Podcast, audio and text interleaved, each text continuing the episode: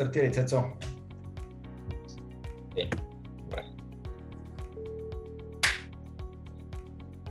Здравейте и добре дошли в новият епизод на Барел Терви подкаст. Като днес отново сме се събрали с Никста след така известно време на затишие на затишилата качване на съдържание в YouTube поради факта, че с Ники бяхме в сесия, имахме малко и други ангажименти, които ни отнеха от вниманието, но сме, продължаваме с тази наша цел да качваме подкасти и да развиваме физиотерапията в България доколкото можем и да допринасяме за развитието на физиотерапията доколкото можем.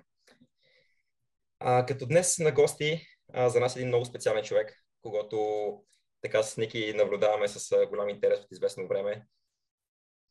И мога да кажа, че се учим от него. Димитър Христев от Rehabilitation Povdiv. Това е неговият YouTube канал. Причина той да бъде тук за нас е чест и удоволствие наистина, защото това е терапевт, който може би някакво такова много странно, как пускам само суперлативи, докато той слуша. Но това не се извира от сърцето ми, това, което казвам. Терапевт, който по мои така наблюдения практикува физиотерапия, която се базира на наука и доказателства, което разбира се е основата на нашата професия.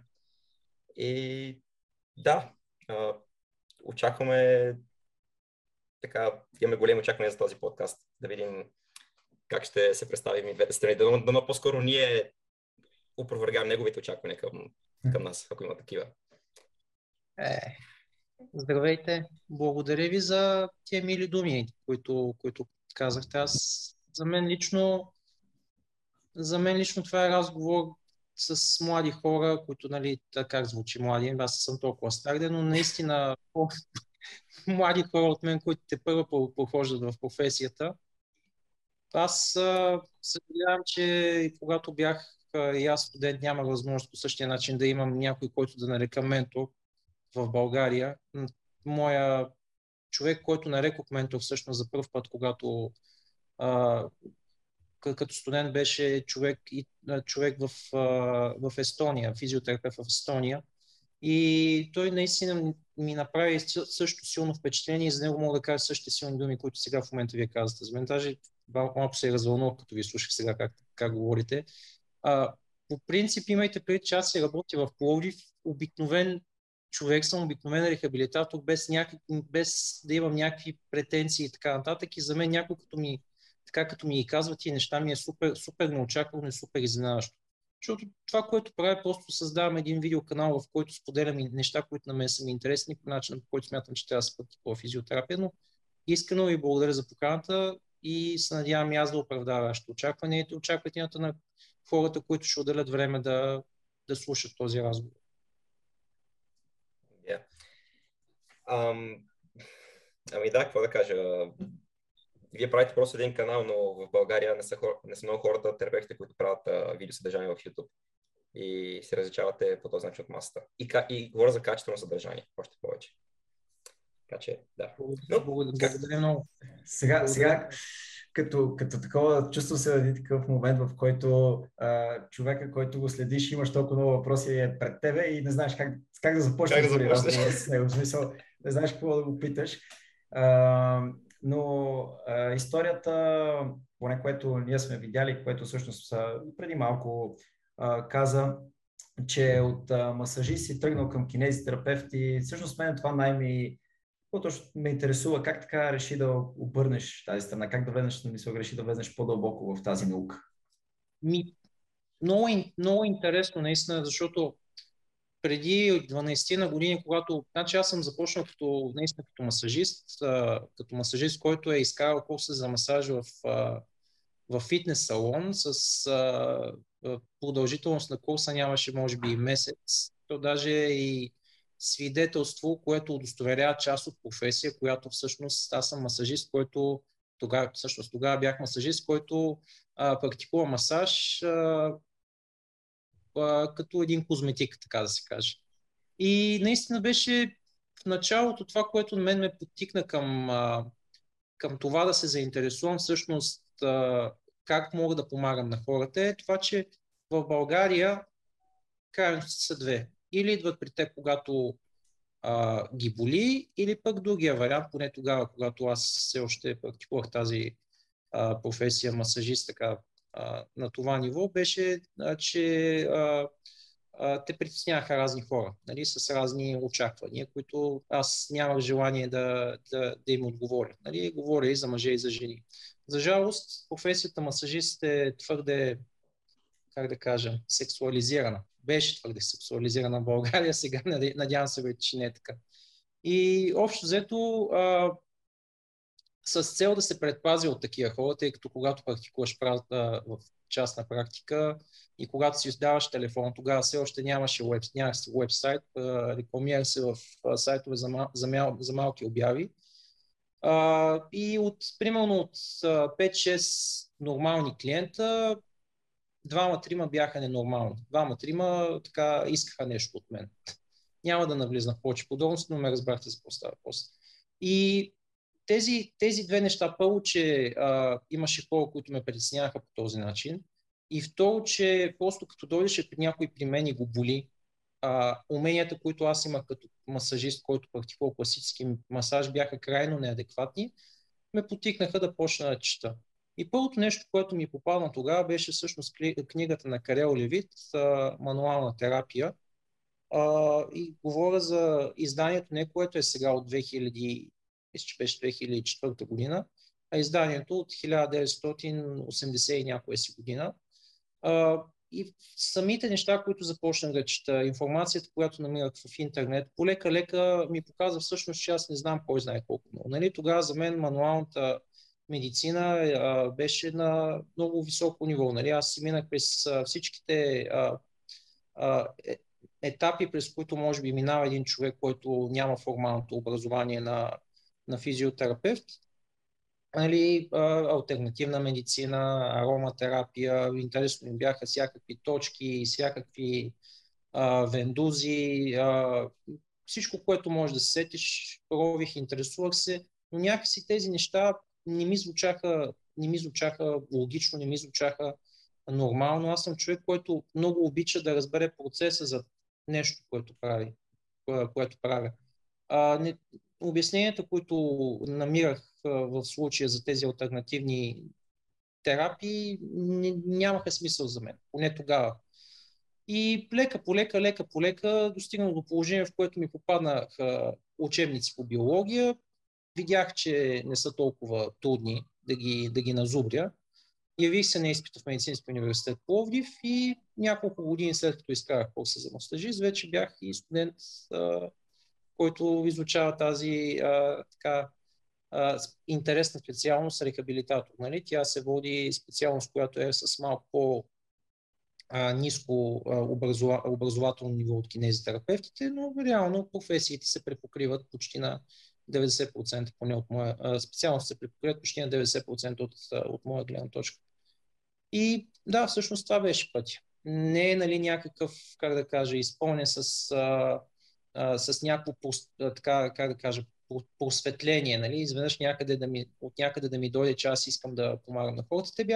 То си беше процес. Първо, разочарованието от това, което ми се налагаше да слушам от някои от клиентите ми, нали, казвам ви го брутално и абсолютно често. Това всеки, който се захване с това да работи като масажист, и ще му се налага да се занимава с такива хора и с техните желания.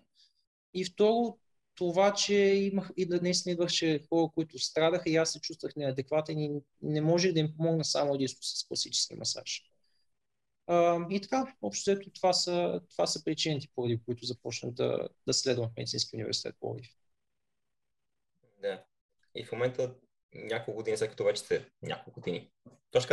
вече са завършили, практикувате. В нас съдник има такова впечатление, че се занимавате основно с неврология, но това не е така. Вие по-скоро с всякакви проблеми лекувате пациенти.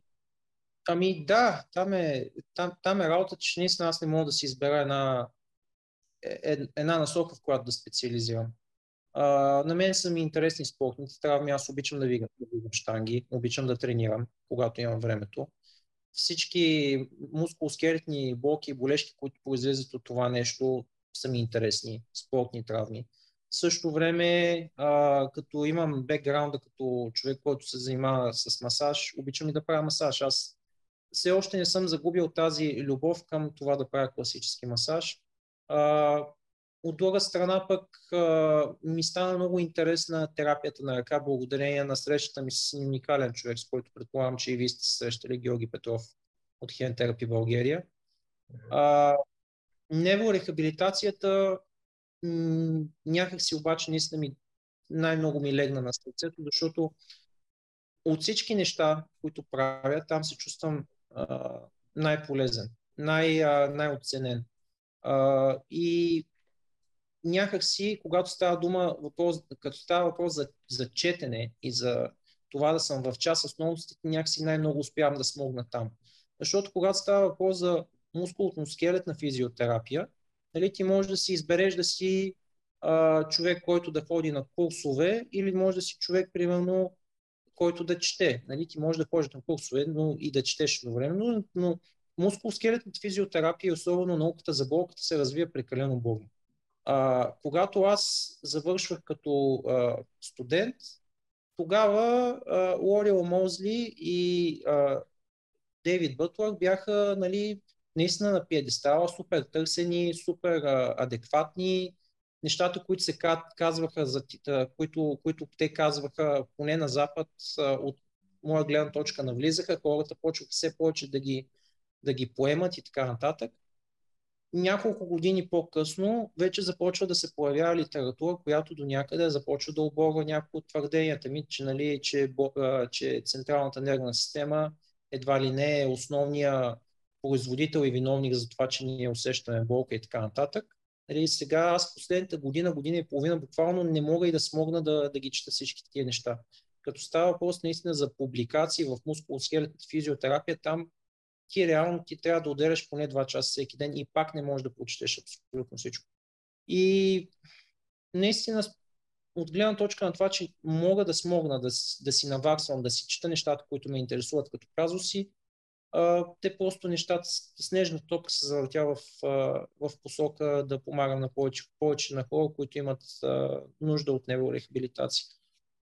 Но да, освен на неврорехабилитация, помагам на хора с мускулно-скелетни проблеми, не толкова специализирано, разбира се, но се стремя да е на едно добро ниво. От гледна точка на сколиоза в Пловдив съм, може би, единствения, който е изкарал и ШРОТ, и СЕАС, което също ми помага немалко в това да помагам и на възрастни хора с сколиоза. И също тези знания, разбирания, които имам от тези методики, ги пренасям до някъде и в работата си с мускулно-скелетни проблеми и с неврорехабилитация. Но може да се каже, че наистина не съм отличен на едно място, но се стремя да съм добър на няколко фронта, което сега не знам дали ми се получава, но се старая.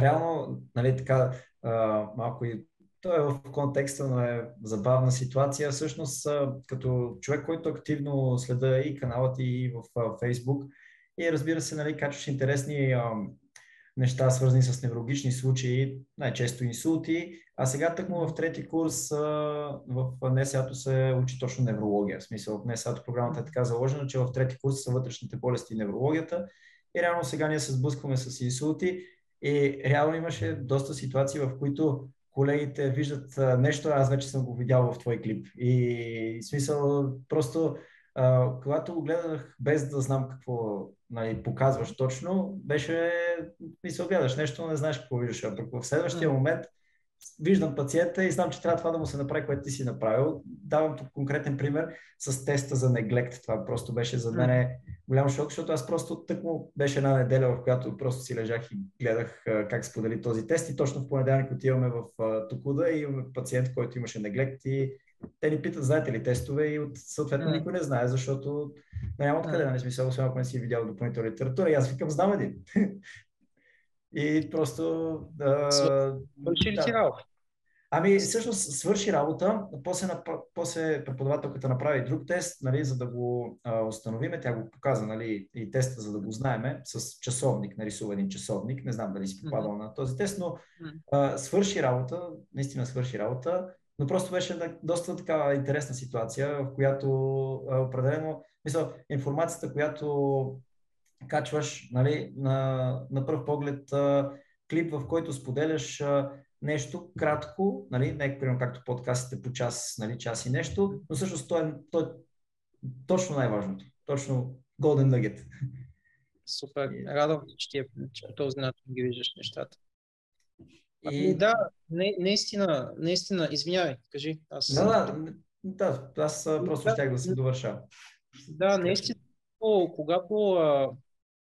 когато видя някакъв проблем, защото аз се уча постоянно в движение, както ви казах, аз нямах лукса в времето ми аз да имам някакъв ментор тук в Пловдив, който примерно да го наблюдавам, да се уча от него. Аз смятам, че това е много важно в нашата професия, защото базираната на научни доказателства физиотерапия е супер, но доказателствата само, както знаете, е един от стълбовете за добрата практика. Нали? И това как да се научиш да говориш с пациента, това как да го слушаш също. Много е важно, поне за мен това беше едно от най-трудните умения, които усвоявам и сигурно ще ми отнеме до края на кариерата да мога да го усвоя това нещо, да мога да изслушвам пациента и да го оставя той да си каже неговата история и да внимателно да го насочвам към нещата, които са важни за мен. Но наистина, когато видя нещо интересно в моята работа, някакси как снежна топка наистина се завъртя към поне от моя гледна точка, тежки, сложни, гадни случаи, които нали, ги виждаш в ситуация, в която те обикновено вече са разочаровани от здравната система, разочаровани са до някъде и от някой колега, който е дошъл, направил е стандартните неща и те търсят някой, който просто да им даде отговор, да им помогне, нали, да живеят малко по-добре с състоянието, в което са в момента. Като виждам такива интересни неща, просто камерата винаги е до мен и се стрема да ги документирам и да ги споделя, за да може да помагат на хора. Аз изобщо не очаквам, като го стартирах този видеоканал, че ще успее да мине 1 милион гледания. А той си ги мина и си върви вече лека по лека. Предполагам, че ще успея да съм жив и здрав да видя 2 милиона, но просто хората го гледат, което за мен е важно. Показва, че има смисъл от такива клипчета. Да, аз и в този ред на мисли го споделих това като вид подкрепа, която няма как да знаеш, че се е случила. В смисъл, няма как по друг начин да те споделя. И съм сигурен, че не съм единствен в такава ситуация.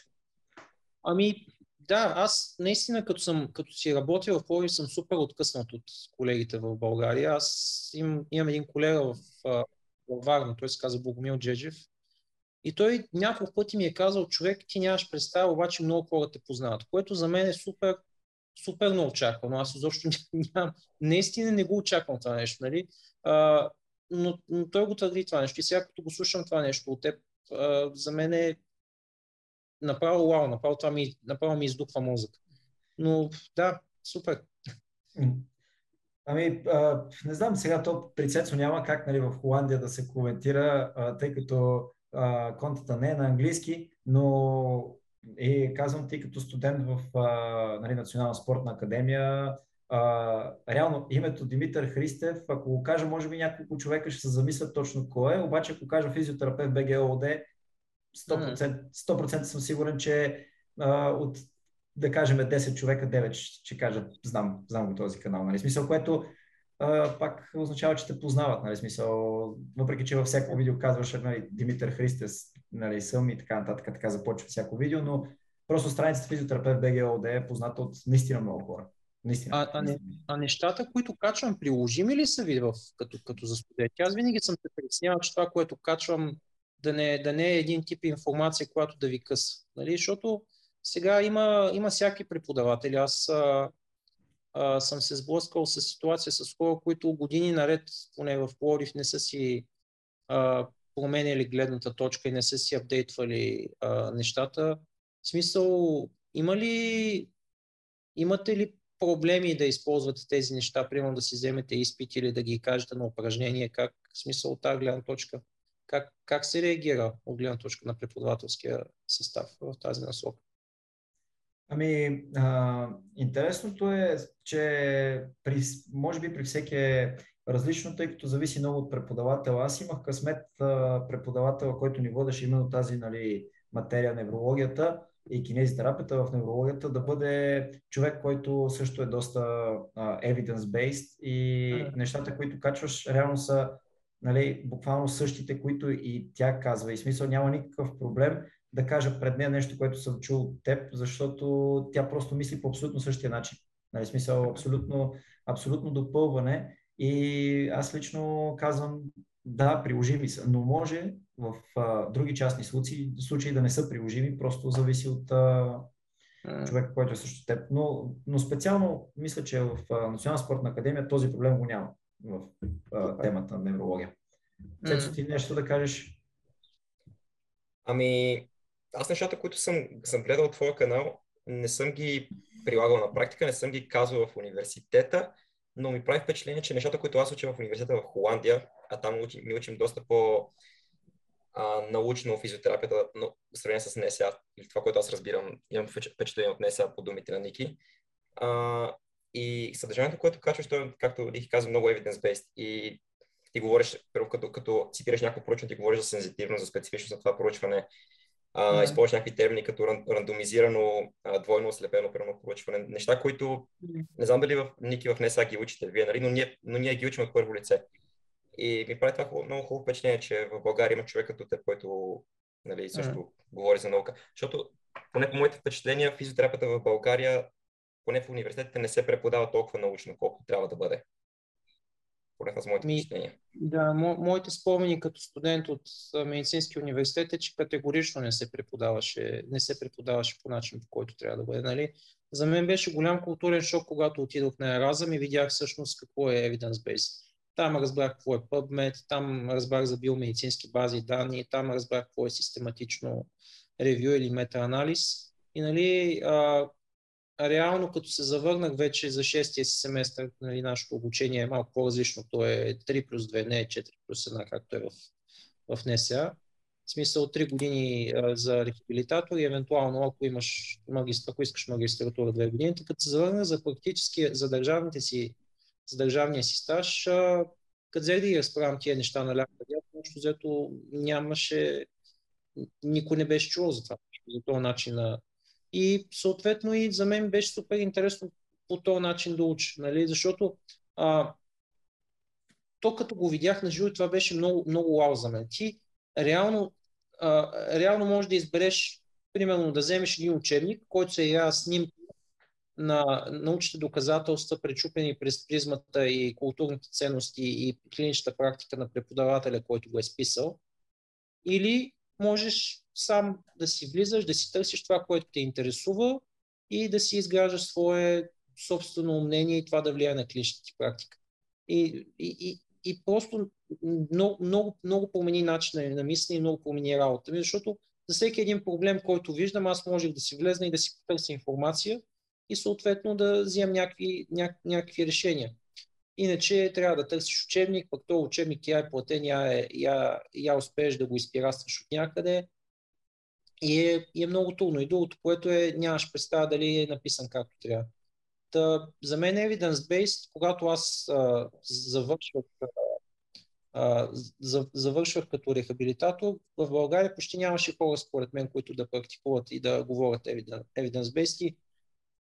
Всичките спорове, които съм имал в Facebook групи тогава, поне на мен ми го доказаха. Но сега забелязвам, особено в Facebook групата студенти по кинезитерапия, която също членувам, макар че не съм студент по кинезитерапия, забелязвам много качествено съдържание. Забелязвам и това, че се появят подкастове като вашите, че всъщност студентите са все по-критични и все повече се интересуват от науката, което за мен е супер, супер важно, за да може да върви професията напред като цяло.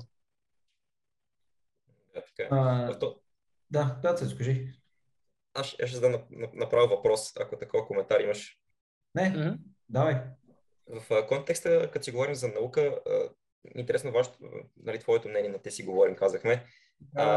Според теб има ли почва за научна дейност в България? Ако ще да правиш наука,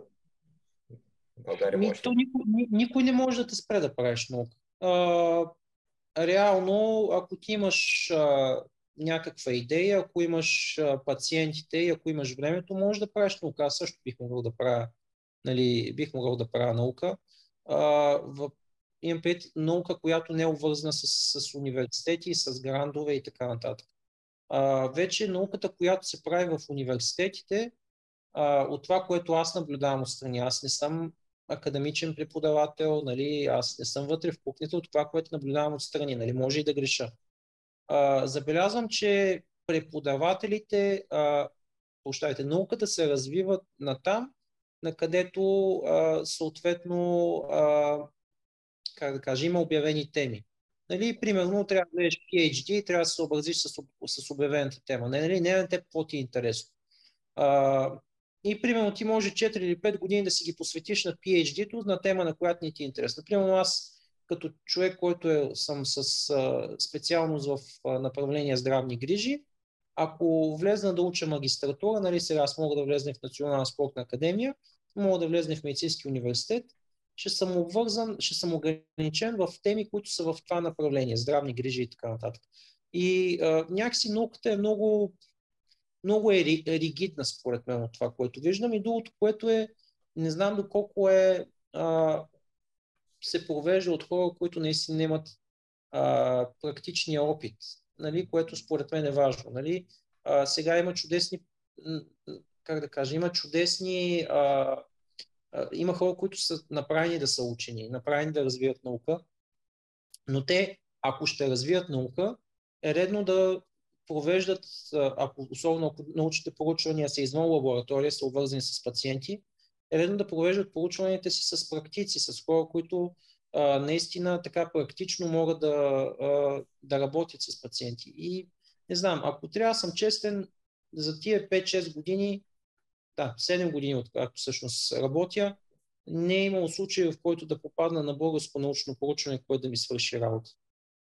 Не знам, като съм влизал в PubMed, не ми е изкочило нещо. Не ми е изкочил някакъв мета-анализ. Примерно турски мета-анализи съм виждал. Турците правят чудесна наука, която е пряко приложима в нашата работа. И от гледна точка на физическо натоварване, и от гледна точка на хранене, имаше едно научно проучване, което много ми харесва. Ставаше въпрос за протоколи, за хранене на хора в интензивно отделение. Това беше, верно, че е по-скоро насочено към работата на реаниматорите, но въпреки всичко самите гайдлайнове и самите калорийни нужди на пациентите, които бяха изчислени там, те са. Значи дали един човек, примерно, ще бъде в интензивно отделение или както ще е в България, защото в повечето случаи те изписват хора, които са съси за интензивно лечение, си ги изписват да се оправят в къщи. Тая информация на мен ми върши адски много работа. В смисъл, турски научни проучвания наистина съм чел, но български не съм попадал на нещо, което да ми привлече вниманието и да ми свърши работа в практика. В този между другото ред на мисли с научните проучвания, искам да спомена нещо, което беше всъщност доста близко минало, да го наречеме, семинара, който организира за инсулта и как всъщност ти дойде идеята, като цяло смисъл, трудна ли беше организацията на такова събитие, тъй като не изглеждаше, нали, леко събитие, определено. Никак не беше леко. Аз се готвих една година за това нещо. Самите слайдове, които подготвих за събитието, бяха над 170, като реално първия ден след края на събитието аз имах прегракнало гърло, даже може да се каже, че леко вдигнах и температура вечерта. Беше толкова физически натоваращо. Аз никога не бях говорил пред хора толкова дълго време. Нали? Едно е да говориш 30 минути или 1 час. Друго е да се изправиш и да говориш пред хора, които са ти заплатили някаква сума, дошли са от цяла България, защото наистина имаше хора от цяла България. Имаше хора от Варна, от Поморие, от Самоков, от Плевен, от София. Нали? Бяха се събрали наистина терапевти от всякъде. 19 или 20 човека бяха дошли. И за мен това беше огромна отговорност да го организирам. не е никак лесно да се направи такова нещо. Иначе идеята как ми дойде, преди няколко години, когато се случи локдауна, аз имах намерение да напиша книга от гледна точка на това как човек, не самостоятелно, а как човек да се възстановява, как човек се възстановява от инсулт в България. Защото възстановяването в инсулт в България си е не са нормални нещата. Не се случват по нормален начин нещата. Хора, които имат изключително голям потенциал, биват оставани да го загубят този потенциал. Рехабилитацията ни е под всякаква критика от гледна точка и на физиотерапия, и на трудотерапия, и на това да има някакъв рехабилитационен екип, който просто да координира и да работи заедно, да има една визия към възстановяването на един човек. Защото когато се озовеш пред един човек с пресен инсулт, който има затруднено преглъщане, който има афазия, който си има двигателни ограничения и така нататък, който си има декубиталните рани и всякакви такива неща, ти реално не можеш да играеш ролята на психолог, санитар, сестра, логопед, лекар, с различни специалности, защото може да имаш нужда от хирург, може да имаш нужда от уролог, имаш нужда от лекар по физикална и рехабилитационна медицина. Просто имаш нужда от множество специалисти, които просто да помогнат на този човек. А същото време този човек, да кажем, е в село Жълтуша, което най-близкият му медицински център е в Рудозем. И тим пече много от хората просто са лишени от това да имат нормално възстановяване. И всички тия неща, които аз ги виждах през годините, ме подтикнаха, викам, не мога ли аз да почна да пиша. И почнах да пиша, написах 7 глави и след това спрях, просто поради лични причини и изчерпване на вдъхновението, но пък информацията и инерцията, която набрах тогава, ми помогна всъщност да се насочи в друга насока, човек учи най-добре, когато учи другите, защото когато аз си уча за себе си едно, когато аз трябва да уча, за да мога да науча теб или някой друг, е съвсем друго. Просто тогава наистина всичко покиваш. И да, беше трудно, справих се благодарение на помощта и на прекрасната ми съпруга, която беше до мен, помогна ми с организацията. Справих се и благодарение на моралната подкрепа и на Богомил Джеджев от Варна, който такъв ме насърчи, също и на Георги Петров, който също от София така ме насърчи. Всъщност самата история за това как реших да направя семинар е много смешна, защото бях на поредния курс на Георги Петров в София, в един рехабилитационен център за деца. И тъй като хората са оставени с впечатление от клиповете, които качвам, че такъв знам много как става въпрос за инсулт, което далеч не е така. Една колежка ми представи там един случай и ме попита за мнение. И аз почнах да показвам, да обяснявам и полека-лека взеха да ме наобикалят хора. И в един момент Жоро пита, добре, човек, ти кога ще направиш един курс? Аз ще дойда на този курс, разбираш? И аз се прибрах вкъщи, нещо така, направо кожата ми беше изтръпнала, загрята от вълнение. Мислих и си казах, що пък да не го направя, и реших да предизвикам себе си. И организирах събитието, защото като си хвърлиш, това е един от начините между другото, по който да направиш нещо. Заяви го пред хората публично и връщане назад няма. И така се случиха нещата всъщност. Да, реално като направиш една стъпка и вече няма връщане назад. Или назад, или излагацията. Предпочетох да не се излагам. Или напред, или излагацията. Доста, между другото, това е мотивираща история, защото съм сигурен, че има и хора, които са скрити от социалните мрежи, не знаят как да покажат това, което правят, а всъщност са доста добри терапевти. Между другото, един такъв пример е, не знам дали си попадал на един от предишни ни подкасти с Драгомир Иванов, който е, за мен лично също един доста добър кинезитерапевт и млад също така, отново насочен доста в evidence-based и като цяло добра практика има. Дори доверих собствената ми майка на него, което не е маловажно. И всъщност той, ако кажеш Драгомир Иванов, дори в момента няма и Фейсбук. В смисъл, той няма абсолютно никаква платформа, в която да се представи. И всъщност, нали, както каза ти, ние доста така интересен начин запознахме, но тогава, когато се запознахме, всъщност това, което правеше на едно момче, толкова много хора насъбра, както казваш ти, че то си беше буквално като семинар. В смисъл, просто беше семинар на един пациент, което, нали, е точно това. Просто той, ако, както казваш ти, направи първата крачка, ако хвърли монетата, сигурно ще направи той добро събитие. Въпросът е, че просто няма тази възможност да се представи. Но да, мотивираща история. Да, благодаря ти. Ами не, аз пак ти казвам, наистина, когато го направих това нещо, аз никога не съм имал и нямам самочувствието, че съм добър терапевт. Аз, като става въпрос за кривата на Дънинг-Крюгер, все още смятам, че съм долу в падината на отчаянието. Нали? Още не съм стигнал до положението, в което да смятам, че съм компетентен. И това просто ми помага да вложа още една екстра доза старание, когато искам да направя нещо. Особено, пак казвам, особено когато става въпрос да оправдаеш доверието на пациент или на колеги. Защото сега нещата, които ги правиш в YouTube, които ги качваш в YouTube, нали, там също не трябва да се качват глупости, не трябва да се подиграваме с вниманието на хората. Но живата комуникацията в лице в лице, това е нещо много сериозно и когато някой ти се е доверил дали да работиш с него или пък да го учиш, просто не можеш да правиш някакви половинчати работи, трябва да го направиш както трябва. И затова ми отне една година да подготвя една презентация, която реално си отне 2 дни. Но не е никак лесно. Мога да кажа само адмирации, няма просто какво друго да кажа.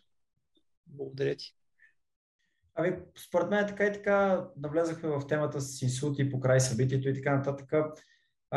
Аз общо взето практиката ми с инсултно болни само в болницата, каквото съм виждал, давали се ни да работим покрай погледа на кинезитерапевти, преподаватели и така нататък.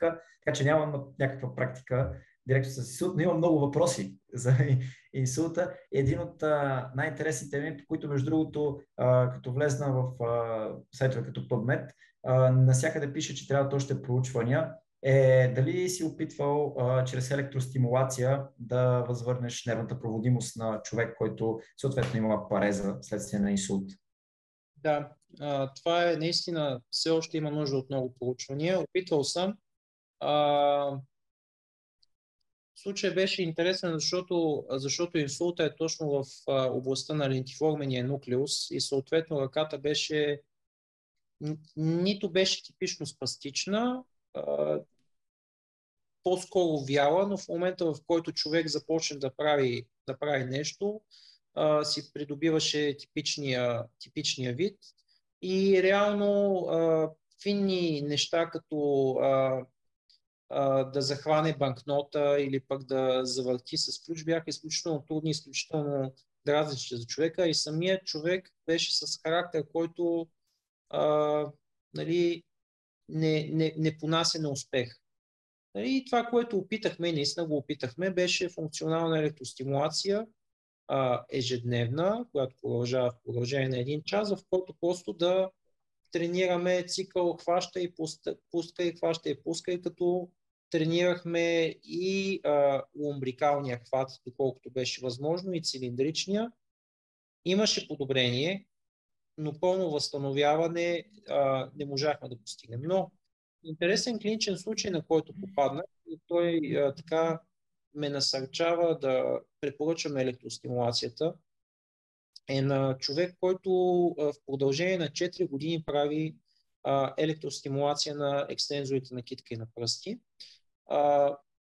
Инсулта има смисъл, се рехабилитира и от професионалисти, но човека ежедневно като робот всеки ден си прави електростимулация. Та, в началото, след инсулта, това, което правят, за да проверят дали пристига сигнал от церебралния кортекс, е да използват транскраниална магнитна стимулация, с която да подразнат церебралния кортекс и съответно да замерят дали има някаква проводимост по пирамидния път. Такава няма. Нали? и в последствие човека, работейки с различни физиотерапевти, без да се уточнява това нещо и безспирно правейки тази електростимулация, успяват след 4 години да постигне екстензия на пръстите, нали? Което в последствие се доказва и с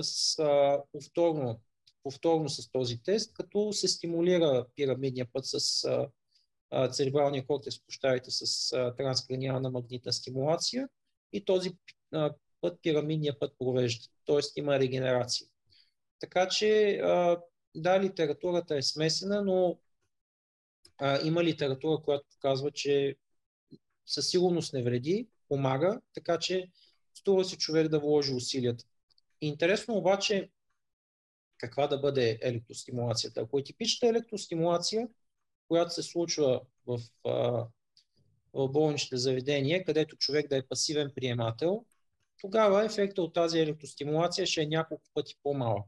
Нали, има отново такава литература, нали, бройките не са големи, хората са няколко, но сравняват циклична невромускулна електростимулация с функционална електростимулация и резултатите показват, че благодарение на такава функционална електростимулация възстановяването е по-добро.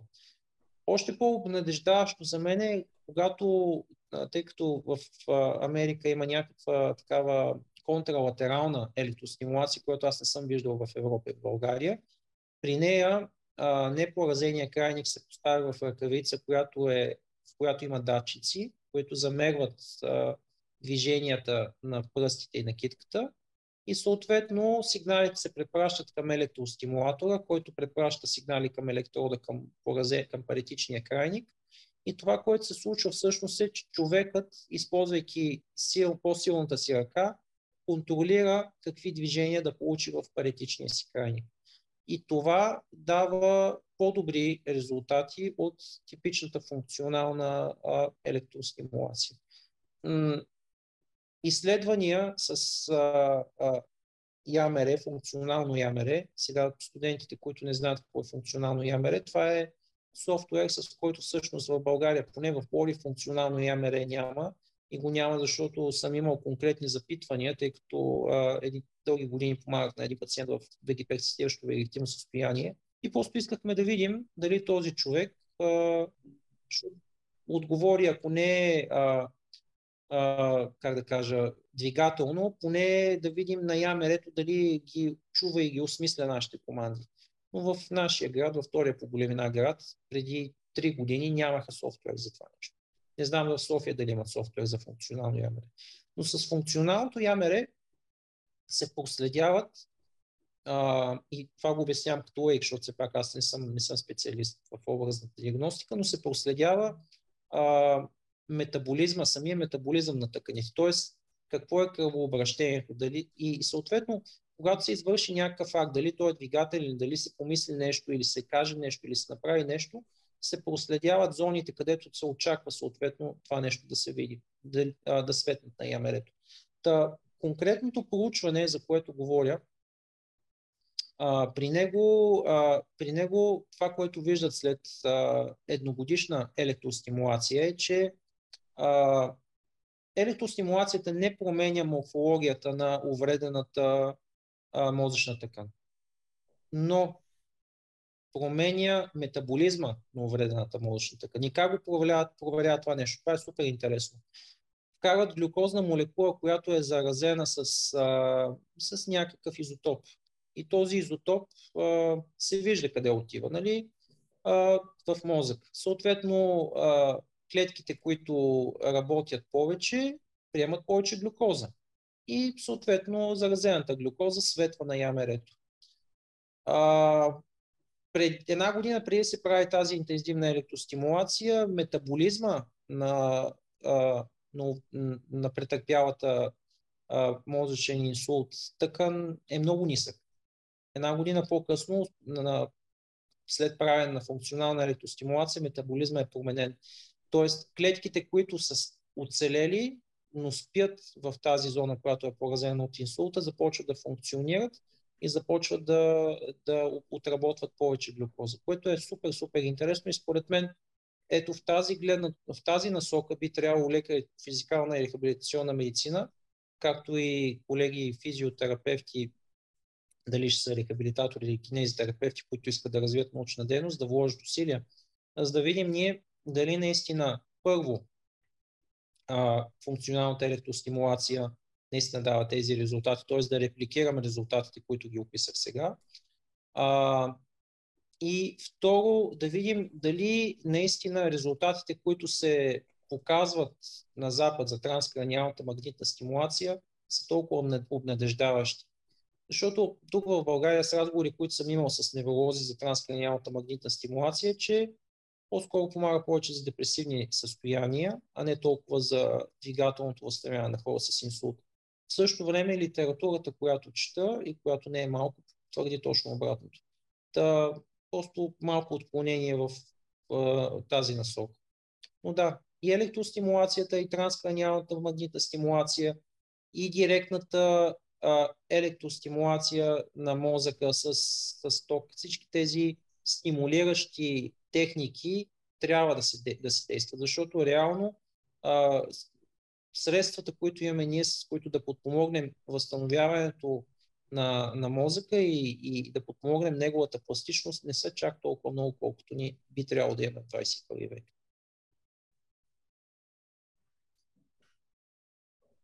Вау! Това ще доста дълъг отговор. Но не... Добре. За тази контралатерална електростимулация не съм чувал и поне сега ще кара стажа в Канада, в Северна Америка. Съответно ще разпитам. Да, в Америка го правя това нещо. Ще изпратя снимка. Ами, разгледай Instagram профил физиотерапевт БГЛД и там ще видиш една дама, която така гледа замечтано към ръката си. На другата ръка носи една черна ръкавица. Всъщност това е уреда. Нали? Не знам доколко е експериментален, но не знам доколко го прилагат в практиката, но определено поручвания правят, за да се види, да се оцени функционалната електростимулация, типичната функционална електростимулация, при която поставяш електродите по начин, по който да възпроизведеш екстензията и след това при паузата да имаш човек да успее да си направи цилиндричния хват. И вече контралатералната функционална електростимулация, която поне за мен звучи по-добре, защото реално ти постоянно си ангажиран в това, защото ти като правиш функционална електростимулация, имаш 10 секунди работа и 10 секунди седиш и чакаш, което пак не е лошо, защото реално пациента за тия 10 секунди може да се учи да се релаксира, защото това е голям проблем при хората с инсулт. Те в стремежа си да направят нещо, се стягат, а обаче не знаят как да релаксират. Така че до някъде да, но за мен, ако имаме в България контралатерална функционална електростимулация, ще е по-добре. Просто да имаме избори от двете неща. В коя фаза на рехабилитацията след инсулта бихте ползвали функционална електростимулация? В лосидната фаза или спастичната? Първо, това зависи от лекаря. Той трябва да даде разрешение за това нещо. Защото това е състояние и ние живеем в държава, в която аз нямам право да получавам неща. Това, което аз правя, възоснова на епикризата и на това, което виждам и на миналата история, защото човека може да е получил един инсулт. Прощайте. Да. Това може да не е първи инсулт на човека. Това, което искам от хората е винаги да разбавят първо с нея, второ и с лекарна рехабилитационна медицина, за да си вържем гащите. Защото епилепсията, особено в ранните етапи след инсулта, си е реална заплаха. И ако има някаква опасност, ако има някаква опасност да се получи епилептичен припадък, предпочитам да съм казал питайте лекаря дали може да се прави електростимулация, а не ние да правим електростимулация, да се случи епилептичния припадък и лекаря да кажем и то това е противопоказано. Ага. В принцип, зависи от невролога и от лекаря по физикална рехабилитационна медицина. Ако каже давайте смело, да, разбирам. Да, препоръчвам на хората да си купат електростимулатор, показвам им какво да правят и те го правят. Аз не се занимавам с това, за да ги пратя неща. Аз съм фен на това да обучавам близките, да обучавам пациентите да се справят сами. Защото обема работа, който трябва един човек да свърши, ако иска наистина да се възстанови на максимум след инсулт е огромен. 1 час на ден не стига. Трябва да работиш 4, 5, 6, ако можеш и 8 часа. Yeah. Затова и това, което се случва по здравна каса, просто е дори отбиване на номер, не може да го нарече в повече случаи. Защото просто не дава нужния обем работа, за да има нещо съществено. Да, не е малко на фона на нищото, ако ги изпишеш хората директно, но не е това, което трябва да бъде. Кинезитерапията при инсулт е, може би, т.е. рехабилитацията при инсулт е, може би, една от най-дискутираните теми в тази област. Мисъл като цяло, защото потенциала на кинезитерапевта при един инсултно болен, смисъл като цяло кинезитерапията, нали, рехабилитацията е супер голяма, смисъл. Буквално можеш да върнеш човека в... Сега няма какво да се лъжим. Живеем в България и ви го казвам в прак текст. Най-добрият инсулт е инсулта, който е пролекувания инсулт и инсулта, който не се е случил. Тоест превенцията на инсулта и лечението на инсулта е винаги много по-добре, отколкото ако се стигне до положение някой да работи с мен. Или с някой друг колега. Защото да, ние можем да направим разлика. Ние можем да подобрим живота на хората. Но истината е, че ако наистина е тежък инсулт, катастрофално тежък инсулт, който няма много потенциал, каквото и да можеш, каквото и да правиш, ти си ограничен от тази рамка. И реално, за да направиш някаква съществена разлика в живота на човека, то този човек, пак и казвам, трябва да вложи стотици хиляди часове. А в повече случаи тези хора са възрастни, рядко те са млади. Обикновено са и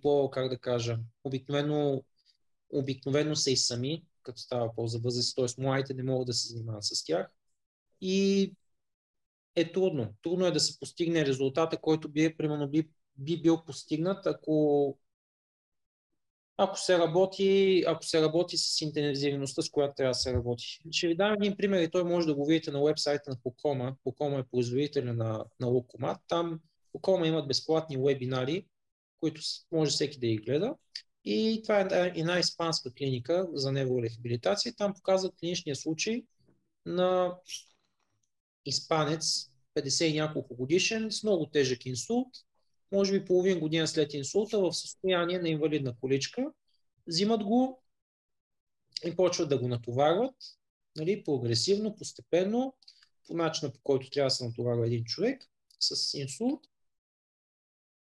4 часа дневно, 20 часа седмично, т.е. 5 дни в седмицата, и отделно дават и домашна работа, която да се изпълнява вкъщи.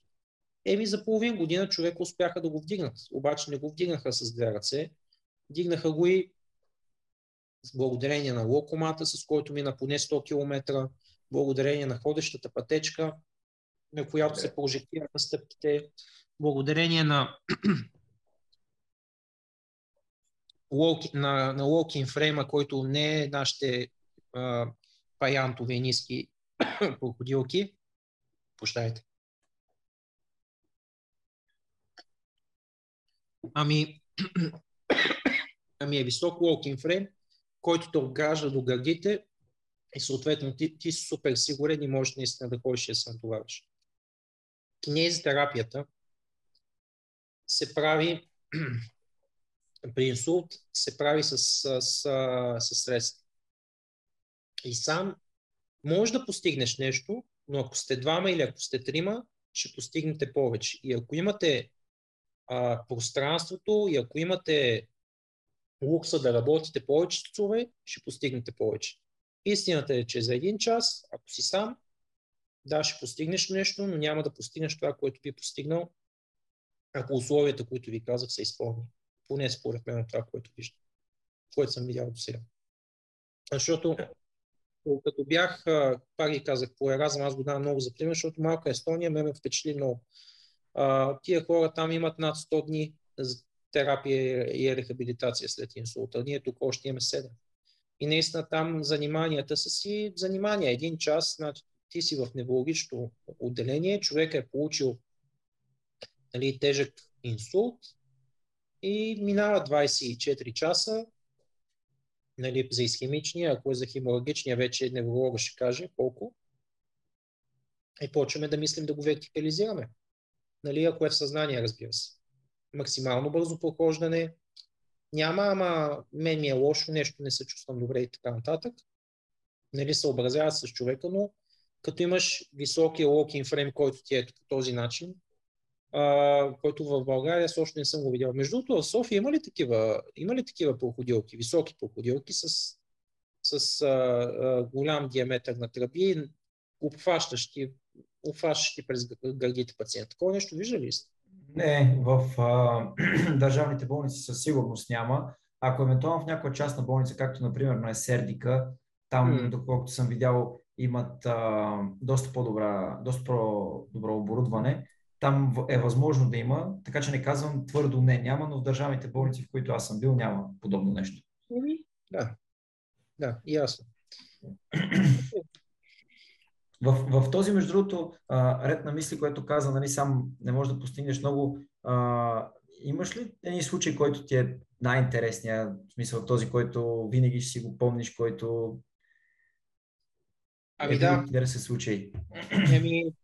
Значи най-интересният поне за сега случай, който ще си спомня, като става по-за инсулт, защото той има доста, но този, който е за инсулт, е случай на Байван, 86-7 годишен човек, който получил уши исхемичен инсулт и минава един месец, аз отивам, виждам го, човека е налегло, като го видях за пръв път, буквално както си говорим с вас, човек повърна и аз викам, какво правя тук? Две седмици по-късно вече започваше да ходи с бастунче, полека-лека, появи се екстензия в пръстите и 2 месеца и половина след инсулта той се възстанови на 100%. Такова нещо аз никога не съм виждал и още не съм видял. Такава регенерация на тия години, Видях му мозъка на скенера и той изглежда като изгнила орехова ядка.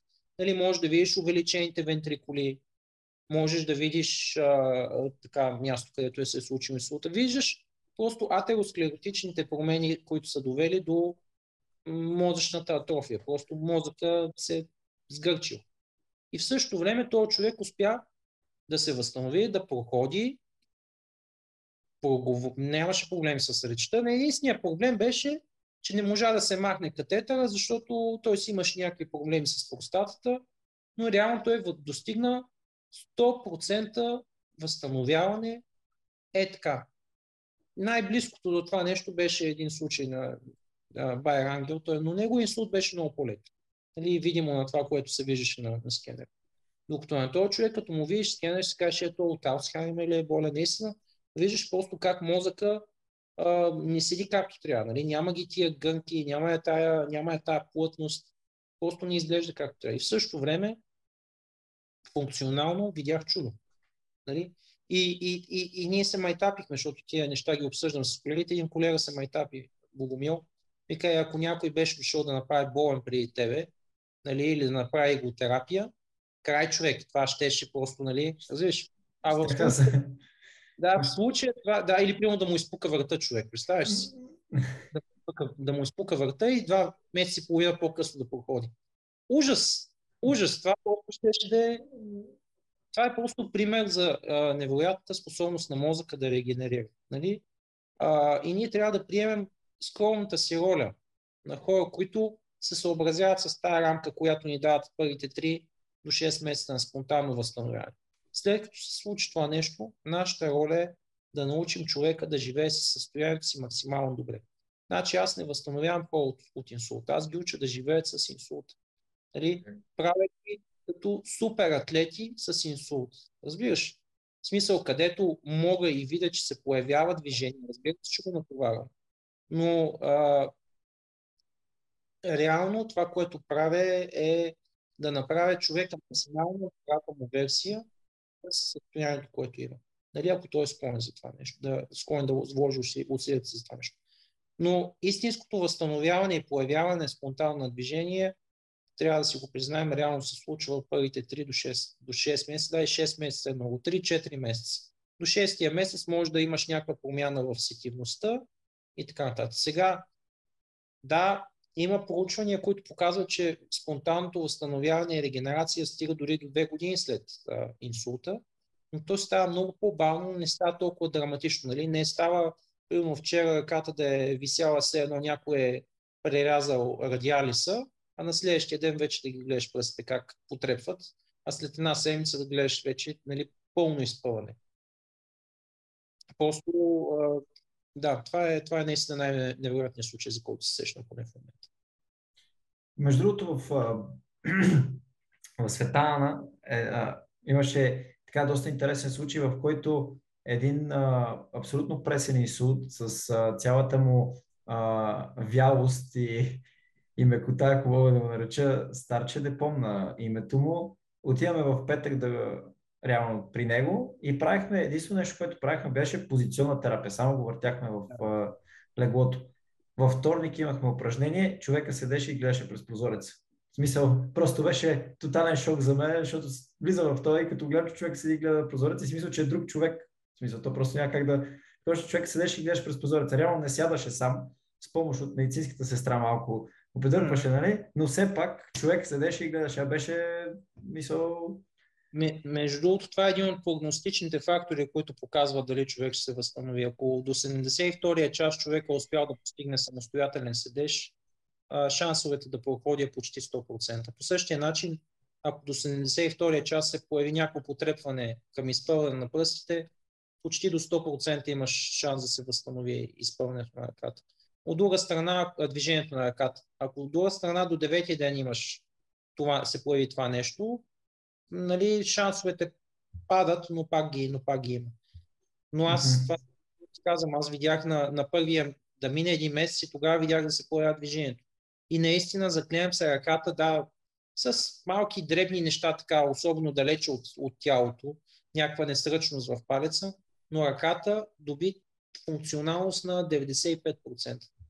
И така, това беше, но ти пожелавам, ако се занимаваш с неврорехабилитация, да виждаш повече такива случаи, защото е изключително смазващо да работиш с някого, да вложиш толкова много и да видиш толкова малко. Защото наистина, ако е много тежък инсулта или ако човек е получил няколко инсулти, не можеш да се надяваш много.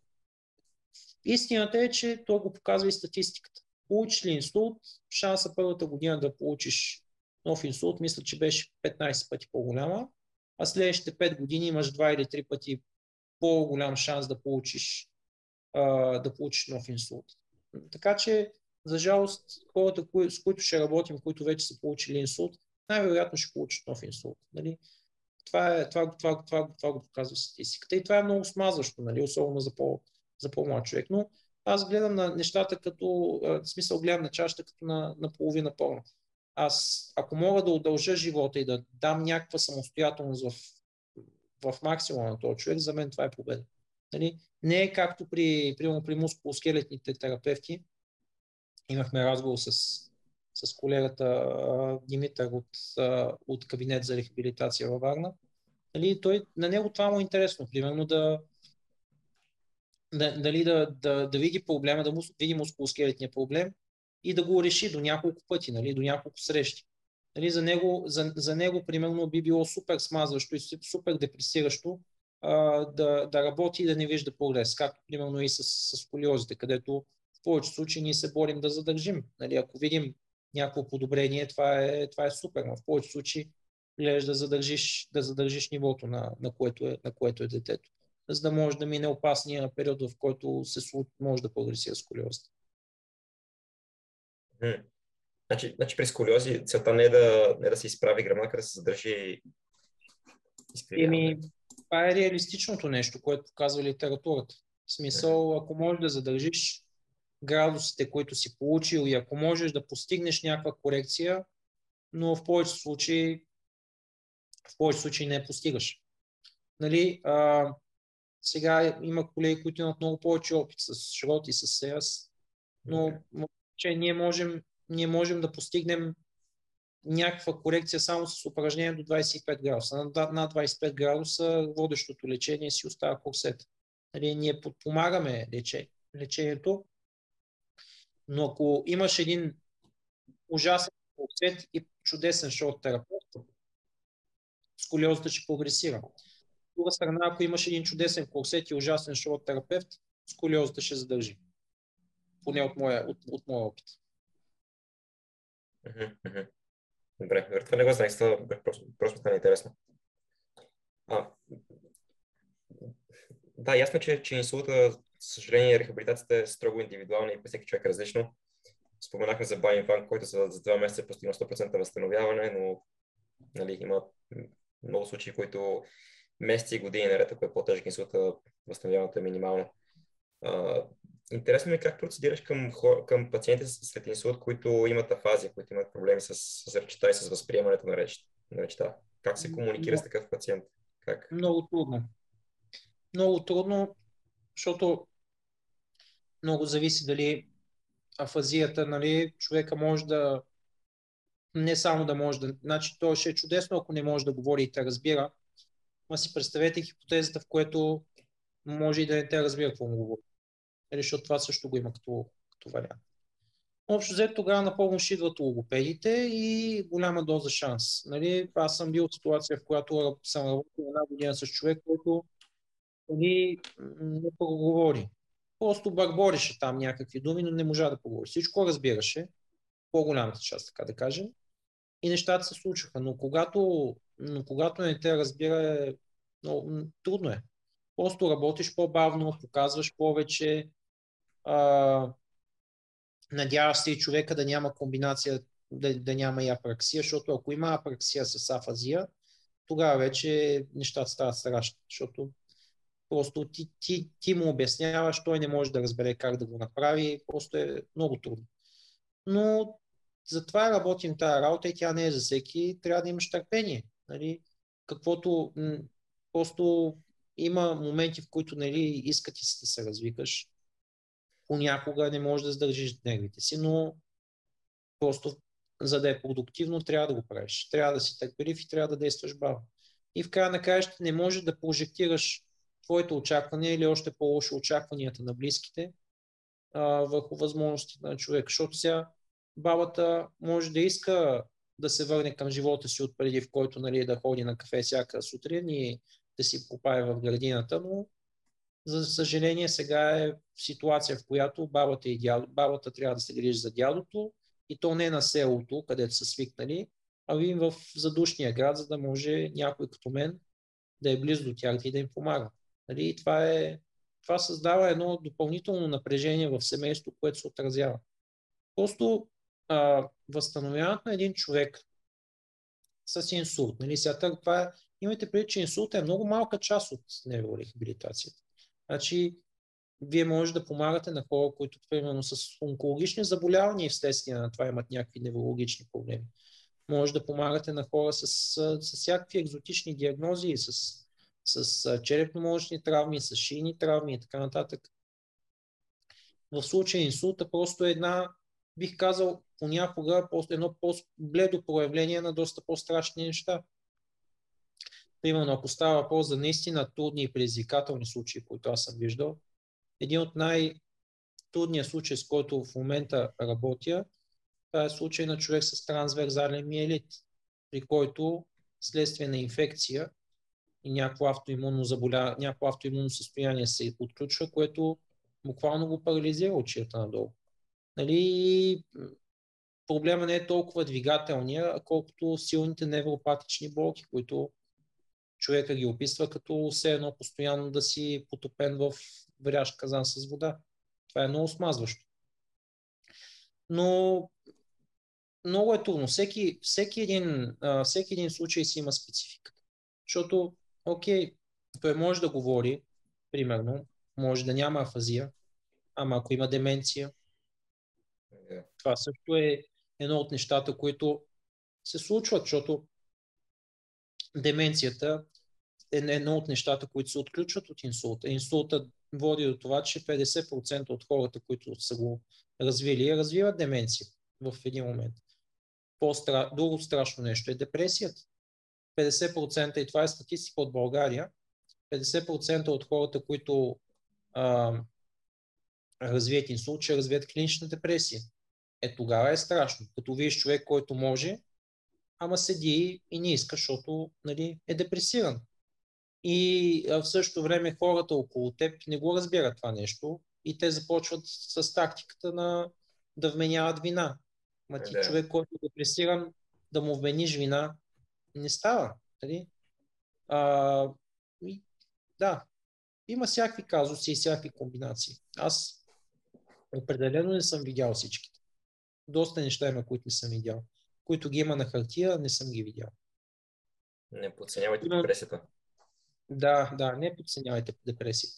Примерно нещо, което не съм виждал, това е синдрома на престорения човек. В който пациента чува гласа на приятел, близък и така нататък, разпознава го в съседната стая, но когато влезне пред него, той каза, ами ти не си мой приятел или ти не си мой син, ти си някой, който се преструва. И това е абсолютно реално, възложено усложнение, което може да се случи след инсулт. Такова нещо още не съм виждал. И слава Богу. Да, импостър синдром, мисля, че се нарича. Може да си го... Да, аз съм честен за него, само не съм. Аз за пръв път чувам за този термин. Да, доста гадно, но напълно възможно. В смисъл, аз съм религиозен човек и тая моя религиозност се затвърди още повече от това, че реално ти промениш не може да променяш човек. Променяш целия му свят, сетивата му, разбиранията му, усещанията му, действията му, поведението му, личността му. Просто една мозъчна травма или инсулт може да те направи напълно различен човек. Което доста е плашещо, но всъщност е доста интересно, като почнеш да я вършиш тази работа. Комплексна е цялата тази сфера с неврорехабилитацията. Mm-hmm. Понеже имаме 2 минути и вече към 9:10, не искаме да отнема много време и на вас, пак и да почивате. Добре. Да направим нова стая, може последен финален или 2 финални въпроса, нещо такова. Добре, няма проблем. Извинявай. В този ред на мисли ми изникват много въпроси и един от най-деликатните въпроси е как се работи с хора, които имат дегенеративни заболявания, при които е ясен изхода от ситуацията. Тежко е. Най-ярък ми е спомена за една жена, която почина. Тя беше болна от латерална амиотрофична склероза, доста агресивна. И трудно се работи. Ти осъзнаваш, че подобрение не може да има, че край е един. Човек също го осъзнава. В случая тази жена, тя беше медицинска сестра и много добре знаеш какво става. И въпреки всичко има зранце надежда, че може по някакъв начин да удължиш и да облегчиш състоянието. Аз бях свидетел наистина как не от самото начало, състоянието, в което я заварих, тя имаше все още някаква мобилност в кръста, но корема беше започнала да става все по-вял, краката бяха тотално аут, ръцете започнаха да отслабват и пръстите вече губиха способността да стискат. Повече с трикови движения се случваха нещата. И едно от най-стряскащите за мен неща беше, защото не го бях виждал това нещо, е, че тя се придвижваше из апартамента си, тъй като бяха две жени и нямаше, нейната дъщеря нямаше физическата сила да я прехвърля на количка. Сутрин преди да отиде на работа, дъщеря я сваляше на земята и жената се цуркаше на дупето и на изпънатите се крака като на ски, за да може да достигне до туалетния стол, на който някак си се довлачваше, качваше се горе, все още успяваше да контролира тазовите си резервуари и общо взето живееше по този начин. И просто лека по лека гледаш как започна да угасва, гледаш как диафрагмата също започна да отслабва, да и е трудно да откашля, да отхрачва и края е да видиш един човек как се задушава в собствените си лиги е доста неприятно, но това, което тя ми казваше всеки път, когато отива при нея, нали, дали да я поизправя малко на крака или просто да подвижа ставите или просто да я поставя в позиция, в която да не боли толкова много, тя беше благодарна на това нещо, защото края на краищата палиативната част на нашата професия, която не е малка, нали, дали ще са такива напреднали дегенеративни състояния, дали ще е онкологично, нали, защото в моето следване, сега не знам как е в НСА, в моето следване ние нямахме лекция за онкорехабилитация. Какво да правиш? Нали? Има ли онко? Не, няма стимулация, няма масаж, гимнастика, нищо. Докато нали, пак то е постеразъм, като отидох там, в онкологичното отделение работиха две физиотерапевтки и една ерготерапевтка, които само с това се занимаваха.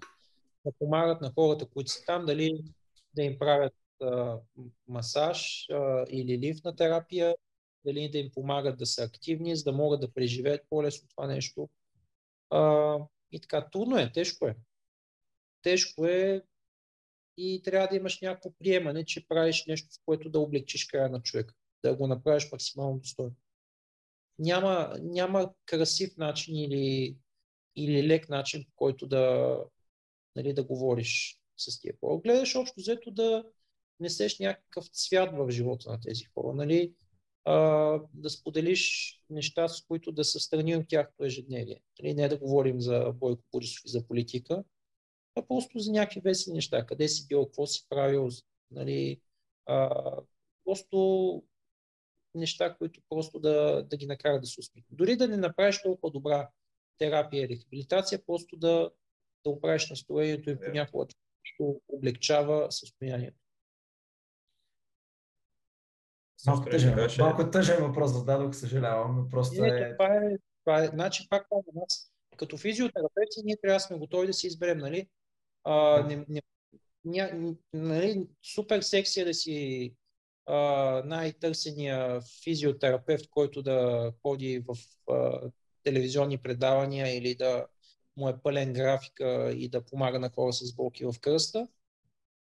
Но истината е, че и в гериатрията, и в неврологията, и в педиатрията ние имаме роля. И в онкорехабилитацията, и то не е малка.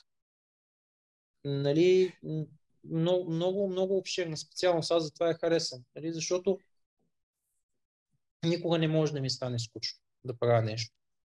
Просто ако в един момент усетя, че ми доскучава да се занимавам с неврорехабилитация, ще вложа сили и усилия и ще се пренасочат нещо друго. И пак не е нужда да сменям професията, мога да правя просто нещо друго в моята специалност. Аз в този ред на мисля, нали, с пациентите искам да задам един въпрос, който може би е добър за финал, така че Цецо, ако имаш друг въпрос, го задай ти. Мен ще финалните въпроси да бъдат нещо по-ведро и някакви съвети за нас студентите. Добре.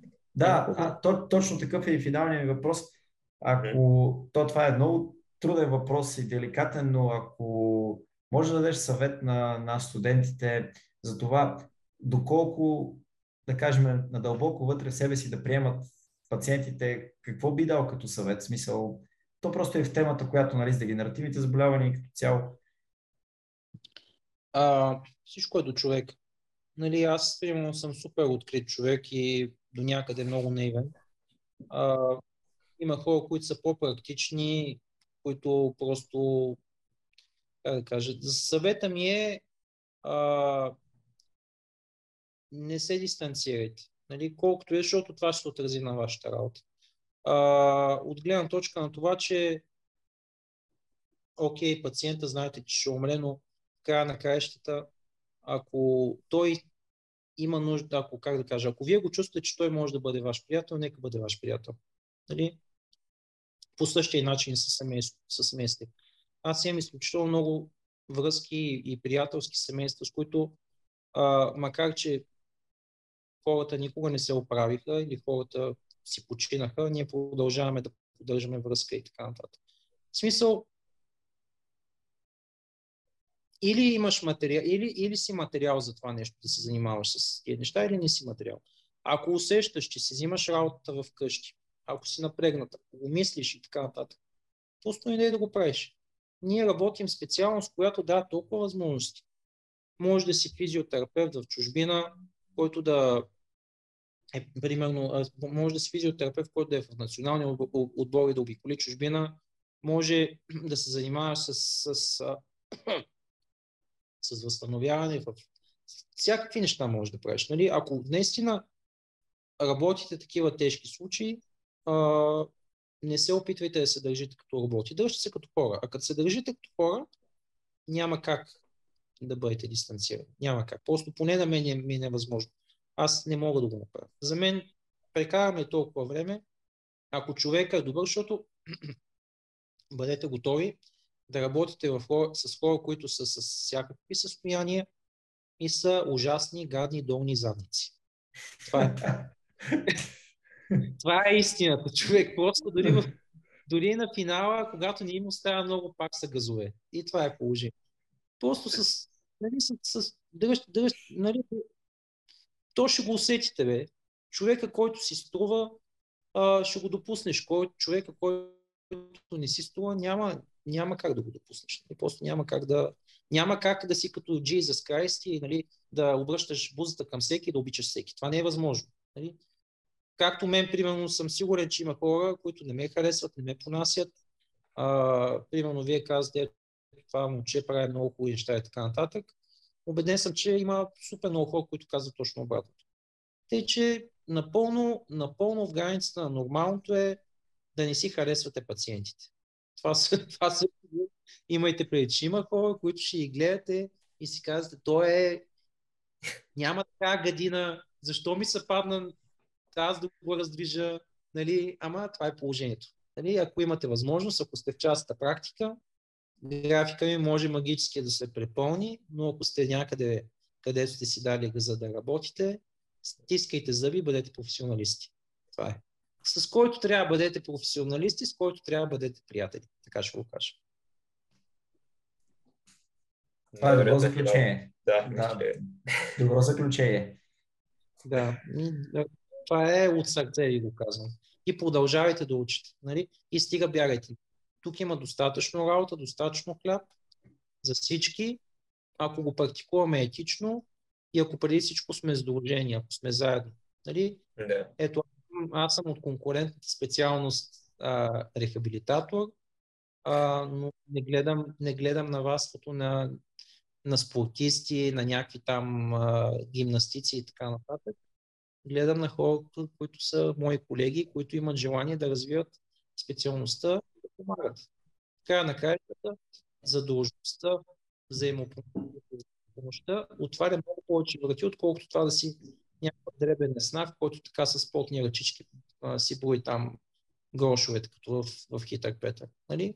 Ако ние си помагаме взаимно и ако приемем това, че сме една специалност и че в сърцевината си правим едно и също нещо и търсим така начини, по които да се съветваме помежду си, да си помагаме, да си препращаме пациенти, никога няма да сме зле. Нали? Защото ако, примерно, ето ти имаш някакви умения, които аз нямам, аз с готовност ще ти препратя пациент. И съответно, когато ти получиш това отношение от мен и това уважение, то се случва. Нали? Колкото и гадно да звучи, едната ръка ми е другата. Нали, нека да работим заедно в една посока. Разбира се, че две глави са повече от една. Точно. И за пациента е по-добре за всички. Така че не трябва да се делим. Не трябва. Последно. Ние работим специалност, която преподава здраве и движение. За Бога, движете се и тренирайте. Не се отпускайте. Влезте във фитнеса и тренирайте. Не бъдете супер отпуснатия, нездравословен физиотерапевт, който казва, да, там трябва да движи по 7 минути седмично, нали, и така нататък. Просто това, което искате от пациентите, живеете го по същия начин. Това е от мен. На английски термин израза е practice what you preach. Практикуй това, което проповядваш. Правилно.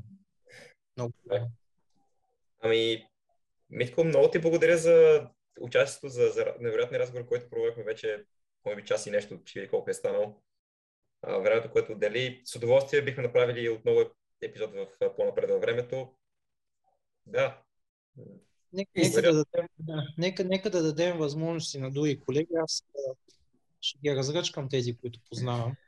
Истината е, че идеята на нашия подкаст е всъщност, понеже ние с Цецо е ясно, че знанията ни, уменията ни се опират до това, което учим за сега в университета, защото личността практика направил някой масаж, не направил. И всъщност идеята е да каним точно такива хора, които да предадат стойностна информация, от която ние много бедно разбираме и още нямаме опита. И всъщност за сега успяваме с хора като теб, така че наистина ти благодариме. И аз ви благодаря за удоволствието да говоря пред вас и за възможността. И разбира се, ако имаш някой колега, който има интерес към такова представяне, с удоволствие бихме го поканили, тъй като съдейки по твоята работа, съм сигурен, че ще препоръчаш човек, който... Имам няколко предвид, ще ги агитирам. Супер. Реално аз лично получих от преподаватели, че все едно малко реклама се прави на хора, но всъщност аз мисля, че няма нищо лошо такива хора да се рекламират. Абсолютно. Не знам, аз смятам, че достатъчно си правя да реклама. Сега, не, според мен това, което правите е добре. Реално вие искате да изкарате практиците на светло и те да си дадат безплатно знанията. И опита и това, което, защото ако си сменим ролите, ако вие си върнете 2015, когато аз завършвах, и трябва да направите моите грешки, не е окей. Аз сега в момента съм склонен всички неща, които съм грешал, които съм опитвал, да ги споделя абсолютно безплатно в границите на този час и половина, в който си разговарям. Спазвайки медицинската етика, разбира се. И така. Благодарим отново. Само да кажа, не разбирам каква е тази лоша стигма към рекламата, сякаш да се рекламираше нещо грешно. Ти, ако си добър терапевт и рекламираш твоите добри и качествена терапия, ти ще помагаш на повече пациенти, колкото се рекламираш. Ти помагаш по този начин. Да, аз между другото точно за това и сега си смених малко подхода, защото реално аз се опитвам да стигна до хората, обаче алгоритмите на Фейсбук и начина, по който се представям, не ограничават. Смисъл, няма нищо лошо в това да повече хора да стигнат до нас. Имайте предвид, че хора като този господин от Active Sitting го гледат стотици хиляди българи и те си мислят, че това е кинезитерапия. Моята скромна страница от физиотерапевт БГЛД е колко стъп, няма и 5000 човек. Той човек има 200 хиляди човека или го гледат 300 хиляди, не знам. И той рекламира вашата специалност. Слава Богу, не е рехабилитатор. Просто... Но да, няма нищо лошо в рекламата, когато се прави от, според мен, от етични хора. Да. Не искаме да кажем нищо лошо за никого. Забрахме този човек от Active Sitting. Бихме го поканили дори да водим дебат с него. Би ни по-интересно. Наистина бихме го поканили. Даже сигурно скоро време ще го направим. Просто за да кажа, с какво се занимава, зададем въпроси, които са директни, да видим как ще отговори, дали може да защити, смисъл, реално всеки може да си представи становището и на мен даже би ми изкефил той да защити това, което прави по някакъв начин научно и да ме убеди, че е окей. Ако може, да. Със сигурност може да ви научи на много на маркетинг по това, което виждам. Там да. Да не се обличаме, нека да затваряме епизода. Благодарим отново за участието, за отделеното време, за хората, които са гледали. Надяваме се да било полезно. Да. Винаги може да поставят коментари долу в секцията за коментари. Ако имате други въпроси, разбира се, ако нещо се интересуват от твоята практика, ще направим следващия епизод. Ако има интересни въпроси и теми, долу в коментарите ще оставим абсолютно всички линкове към всички социални мрежи, които може да се свържат с теб. Ако имат интерес или съответно дори нужда, така че там може да намерите. Харесвайте и разбира се, ако на някой би било полезно това видео, го споделете. Цецо, нещо да кажеш? Това е. Довиждане и до следващия път. Довиждане от мен.